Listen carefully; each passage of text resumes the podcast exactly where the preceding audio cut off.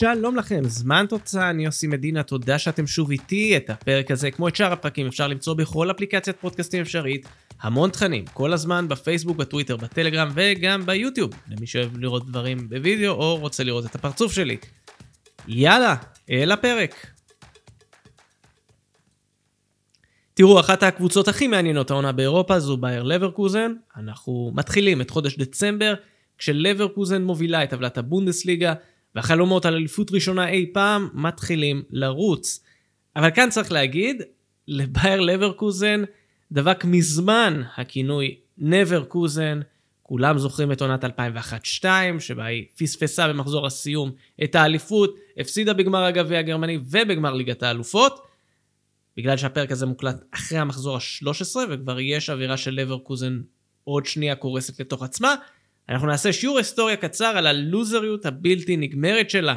גם נגיע ל-2002, אבל לא רק, כי מסתבר שבייר לברקוזן הובילה את טבלת הבונדסליגה חמש פעמים בשלב הזה של העונה.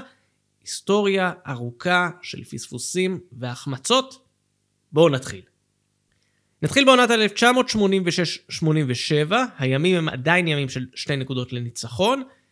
במחזור ה-13, לברקוזן ניצחה 1-0 את בלאו וייס ברלין, ביאן מינכן סיימה ב-3-3 מול ולדוף מנהיים, ולברקוזן עלתה למקום הראשון.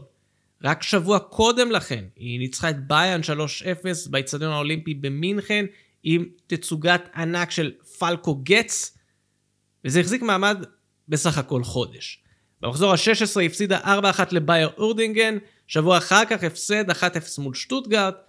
לברקוזן חזרה למתכונת של רדיפה, ניצחה בשלושה משחקים רצופים, ותפסה מחדש את המקום הראשון בזכות הפרש שערים במחזור ה-20.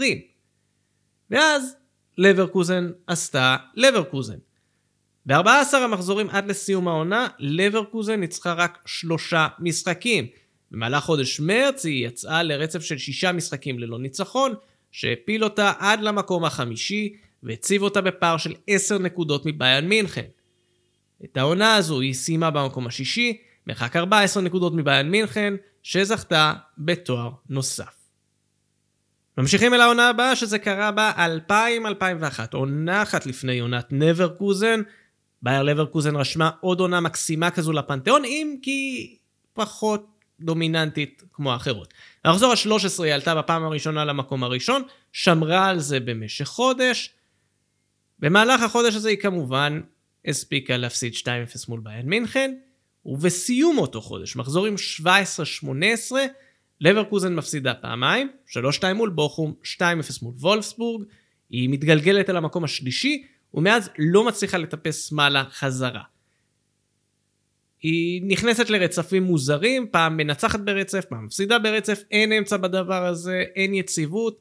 במחזור ה-30, אחרי תיקו אחת-אחת מול המבורג, היא התיישבה סופית במקום הרביעי, ונשארה שם עד סוף העונה.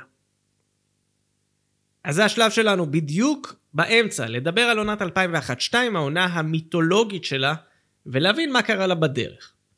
באותה עונה, מחזור 13, לברקוזן במקום הראשון בליגה, שתי נקודות מעל ביאן מינכן. היא נשארה שם עד המחזור ה-19, אבל שבוע אחר כך הפסד 2-0 מול ביאן מינכן, ואז הפסד 1-0 מול שלקה, לברקוזן נופלת למקום השני, מרחק 4 נקודות מדורטמונד, שהובילה את הליגה. אז היא מתחילה ברצף משוגע. לברקוזן צוברת 23 נקודות מתוך 27 אפשריות בתשעה משחקים. ארבעה מחזורים לסיום העונה, לברקוזן מובילה את הטבלה עם 65 נקודות, דורטמונד אחריה עם 61 נקודות. במחזור ה-31, לברקוזן כמעט מאבדת גובה עם 1-1 מול המבורג בחוץ, אבל הפסד 1-0 של דורטמונד לקייזרסלאוטרן בעצם מגדיל את הפער בפסגה, 5 נקודות כשיש 9 נקודות בקופה. המחזור ה-32 היה היום שבו הפער צומק משמעותית. לברקוזן קרסה מול ורדר ברמן עם הפסד 2-1, דורטמונד ניצחה 2-1 משער דרמטי של מרסיו אמורוסו בדקה 89. רק במחזור ה-33, מחזור לפני האחרון, לברקוזן איבדה את הפסגה.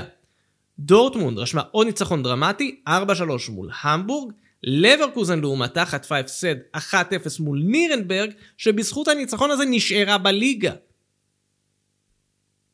מי שלא ציינו ברקע זו כמובן ביין מינכן. בשלושת המחזורים האלה ביין ניצחה, צברה 9 נקודות, והורידה את הפער לשתי נקודות מהמקום הראשון, כך שגם היא נכנסה לסיפור. במחזור האחרון, לברקוזן נזכרה סוף סוף לנצח 2-1 מול הרטה ברלין בבית, צמד של מיכאל בלק, רק שזה לא עזר לה. דורטמונד אירחה בבית את ורדר ברמן, נקלעה לפיגור 1-0, ואז הגיעו יאנג קרולר ואברטון, שהפכו ל-2-1, והעניקו אליפות ראשונה לדורטמונד אחרי 6 שנים. בעונת 2008-9, לברקוזן שוב הייתה במצב הזה. במחזור ה-13 היא הובילה את הטבלה עם 28 נקודות, אחרי ההופנהיים עם 28 נקודות, ובמקום השלישי ביין מינכן עם 25 נקודות.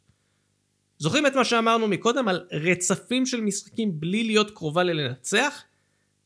אז שימו לב מה עשתה לברקוזן עד סיום אותה עונה. נזכיר, היא צברה 28 נקודות ב-13 משחקים הראשונים, בשאר העונה היא השיגה 21 נקודות ב-21 משחקים. ארבעה ניצחונות בלבד ברצף הזה, כולל רצף של חמישה משחקים בלי ניצחון.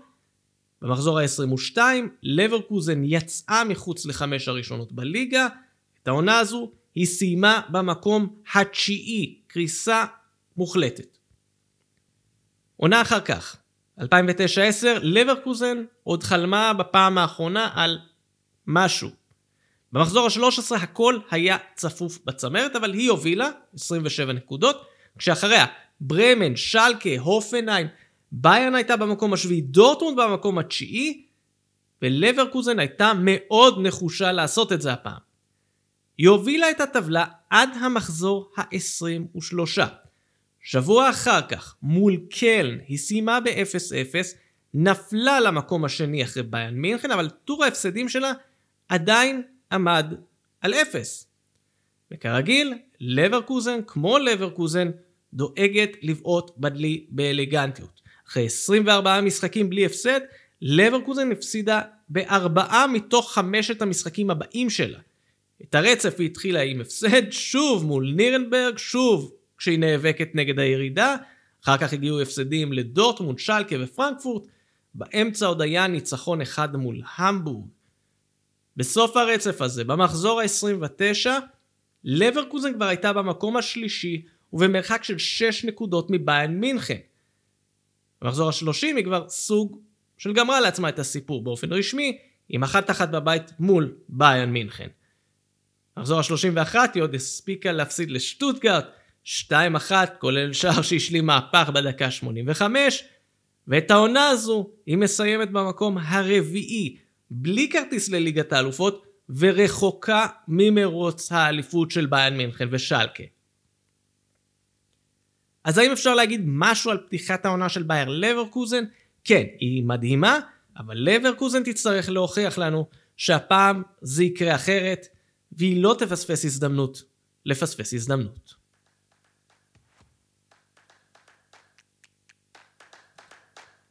אז זה היה עוד פרק של זמן תוצאה, תודה שהייתם איתי, כאמור, הפרק הזה כמו שאר הפרקים עולה בכל אפליקציות הפודקאסטים, תכנים נוספים עולים כל הזמן בפייסבוק, בטוויטר, בטלגרם וביוטיוב. אני כבר מחכה לשמוע מכם תגובות, תהיות, רעיונות לפרקים, הבמה שלכם והיא לגמרי פתוחה. יהיו עוד פרקים, הם כבר בדרך אליכם, עד אז שמרו על עצמכם, וביי בינתיים.